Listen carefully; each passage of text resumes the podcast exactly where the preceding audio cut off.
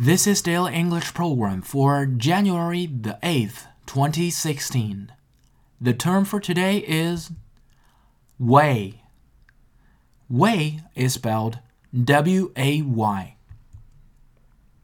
You can use way to emphasize that something is a great distance away or is very much below or above a particular level or amount. 昨天我们学过了 all the way，今天呢想继续深挖一下 way 这个单词。在口语中用作副词的时候，way 呢通常用来表示一种程度上的强调，比如说呢远远的不如什么什么，或者是大大的超过什么什么。这里面的远远的或者是大大的就可以用 way 来表示，经常和 to 连用。比如说有 way better。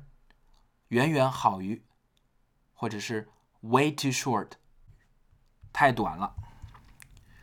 His ideas were way ahead of his time，他的思想远远超过了他的时代。His ideas were way ahead of his time. He's way too busy that he has no time to go to the restroom. 他太忙了，连去洗手间的时间都没有。 He's way too busy that he has no time to go to the restroom.